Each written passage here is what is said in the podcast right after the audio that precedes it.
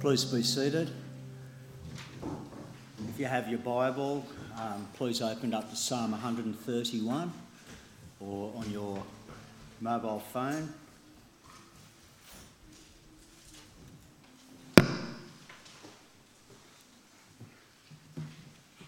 The biblical text will be projected up onto the screen as well.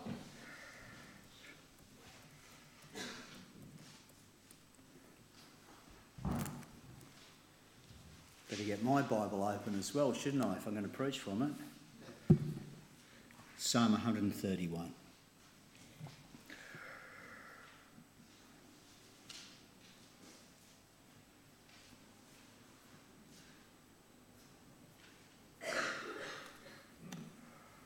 Let's pray. Heavenly Father, may I speak your word truthfully, clearly, and compassionately. In Jesus' name we pray. Amen. Well, Psalm 131 is a Hebrew song about humility and hope. It's only three verses long, so it's very brief, but it's really deep. And we're going to dig into it tonight. This is what it says uh, Psalm 131 from the New Living Translation. A song for pilgrims ascending to Jerusalem, a psalm of David Lord, my heart is not proud, my eyes are not haughty. I don't concern myself with matters too great or too awesome for me to grasp. Instead, I have calmed and quieted myself like a weaned child who no longer cries for its mother's milk. Yes, like a weaned child is my soul within me. O Israel, put your hope in the Lord, now and always. Well, like most of the Old Testament, the Psalms were written in the Hebrew language. Psalm 131, verse 1, in the Hebrew text, is actually the introductory verse of the English, which says, a song for pilgrims ascending to Jerusalem, a psalm of David. So that's the Hebrew first verse. And I've noticed that sometimes when people read the Psalms, they leave that little first verse out, thinking that it's just something that the editors have put in there. It's not. It's actually part of the inspired scripture. So when you read the Psalms next, also take into consideration what that little introductory phrase speaks about. Well, a song for pilgrims ascending to Jerusalem. Ascending means to go upwards. A song for pilgrims ascending to Jerusalem is an ancient Hebrew poem sung by God's people as they physically travelled upwards to a physical location signifying the place where they met with God. In the time of King David, the Hebrews ascended walking up Mount Zion, where eventually the Jerusalem temple was eventually built. So it wasn't King David that actually built the temple, it was his son Solomon. But still, God's people, as an act of worship, would travel up this Mount Zion. Why? Because they wanted to meet with God. The temple in Jerusalem was a physical reminder that God was present amongst his people. And during David's time, they anticipated that that was the case. So they travel up Mount Zion. Physically travelling up to meet with God at the top of a mountain is the physical outworking of what was in people's hearts. These are sometimes called pilgrims. In their hearts, in the core of their being, faithful men, women, and children wanted to be close to God. Just reflect for a moment on what Jody and the team spoke about regarding Kigali and Tanzania. That people would walk long distances get, just to get to church. That the pastor, was it in Tanzania, who would walk 30 kilometres three times a week just to do what we take for granted that is, for a pastor to visit the members of his flock. 30 kilometres there, 30 kilometres back, three times a week. Why do people do that? Because in the core of their being, they want to meet with God and they want to meet with God's people.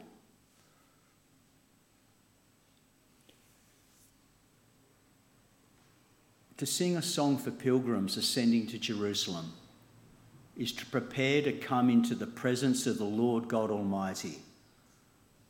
And you can just imagine God's people, such as the Tanzanian people probably do, walking along, getting a footstep rhythm going, singing a song of praise, maybe even singing Psalm 131.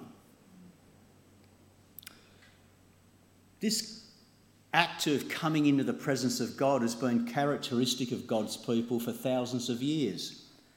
In our hearts, we people of God still do it. We've done it this evening. In many churches, this is factored into our worship. So we often start our church services by acknowledging the loving Lord God Almighty, then humbling ourselves before Him in confession, and then thankfully hearing the declaration of his forgiveness. This is sometimes what's called humble access to God.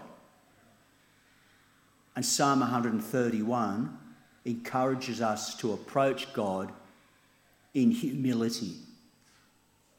Even great kings approach God in humility, is the call of Psalm 131. Well, that introductory Hebrew first verse names David as the human author of Psalm 131, simply saying, a psalm of David. Just reflect on who David was, just from your memory. David was a great king. His people were called the people of Israel. As well as being a king, David wrote songs. Psalm 131 is one of them. And in this psalm, King David tells what it is like to be humble, to live as a child of God. Now, to write a song about God's love might seem weak, especially for tough people like military, police, and NRL players. However, Psalm 131 encourages us that in God's presence, it's better to be like a little child who relies on God rather than being a tough, tattooed Trojan who relies on themselves. When David, the author of this psalm, humanly speaking, when David was of high school age, before he became the leader of a nation, he was a shepherd. The sort of lifestyle that the Tanzanian people live, a subsistence farming type of lifestyle, that was David's lifestyle. He looked after his father's sheep. Sometimes the sheep were attacked by lions and bears. David showed that he was strong and brave because he fought the wild beasts and saved the sheep. I just had a flash of all the young people from Kickstart being that brave. Well, around that time of David being the shepherd boy, David did something that no soldier in the Israelite army had the courage to do. He put an end to an arrogant warrior called Goliath. So the situation was, we can read about it in 1 Samuel 17, is that the Israelite and the Philistine armies were facing off each other. Each army was on an, op- an opposing hill, a bit like the Jamberoo Valley. And on one side, there was Goliath blaspheming God and, and taunting the army of Israel. And on the other hill, facing Goliath, the Israelite army was there, but no one had the courage to go down and stop this bloke from blaspheming and dishonouring God. But David did. David put an end to Goliath. 1 Samuel 17, read it for yourself. There's a lot in there. David, the shepherd boy, put an end to Goliath. Bang, right between the eyes with a stone from a sling. The military witnesses saw it. They saw that David, the shepherd boy, loved and trusted God, shown in his courage and action for standing up for the Lord God Almighty, a shepherd boy. Well, the people of Israel eventually chose David to be their king. As their ruler, he was a successful warrior and leader. In fact, he was so good at being king that he led Israel into being a big and powerful nation that was respected. David had lots of reasons to shoot his mouth off about how great he is. But in Psalm 131, David says no to being a great person. And so he speaks clearly in the first half of verse 1 Lord, my heart is not proud, my eyes are not haughty. Despite all the great things that he had done, David, the human king, knew there was someone greater than him. David humbly calls him Lord. In the Bible, when people call God the Lord, it means that they recognise God as the great King, more powerful than all world leaders and spiritual enemies. Knowing that God is number one, David held back from arrogance. He was not proud and he did not look down on others. Rather, in the core of his being, in his heart, he was humble. In humility, David affirms that God is the Lord, that God is number one. With this right understanding of God, David can look at himself and be honest about his own limitations. So, in the second half of verse 1, he admits, I don't concern myself with matters too great or too awesome for me to grasp.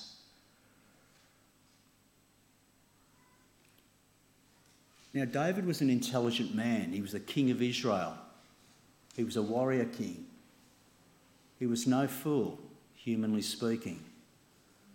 And yet, intelligent and powerful as David is, he openly reveals that some things are out of his reach. He admits that he is a human being who doesn't know it all.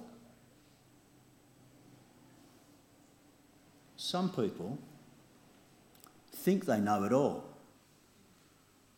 They don't see their limitations and unhelpfully think more highly of themselves than they should. Such people think that admitting you don't know it all is a sign of weakness. Consequently, they live the lie that they are in control of their minds and their reasoning and their lives.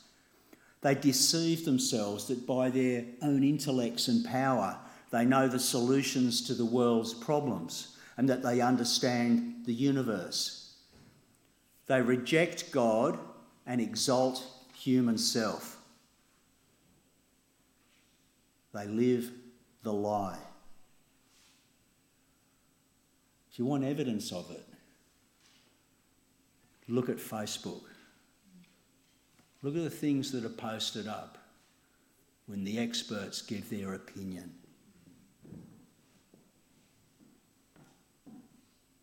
But not David. Verse 2 describes the great warrior king as a child with his mother. David the king says, verse 2 Instead, I have calmed and quieted myself, like a weaned child who no longer cries for its mother's milk. Yes, like a weaned child is my soul within me. Have you ever heard a politician say that? King David's contentment and peace came from sticking close to the Lord God who loves him, like a little child being cuddled by his mum. God loves David, and David loves God.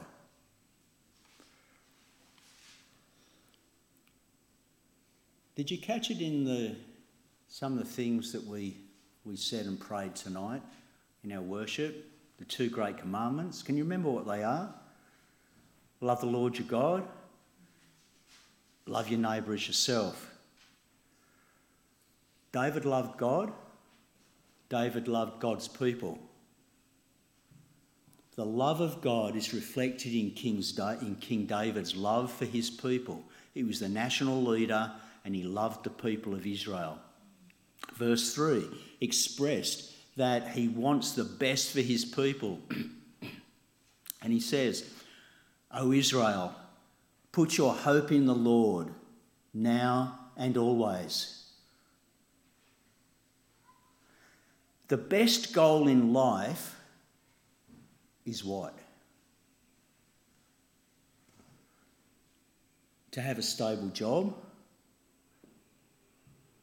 to have four toilets in your home,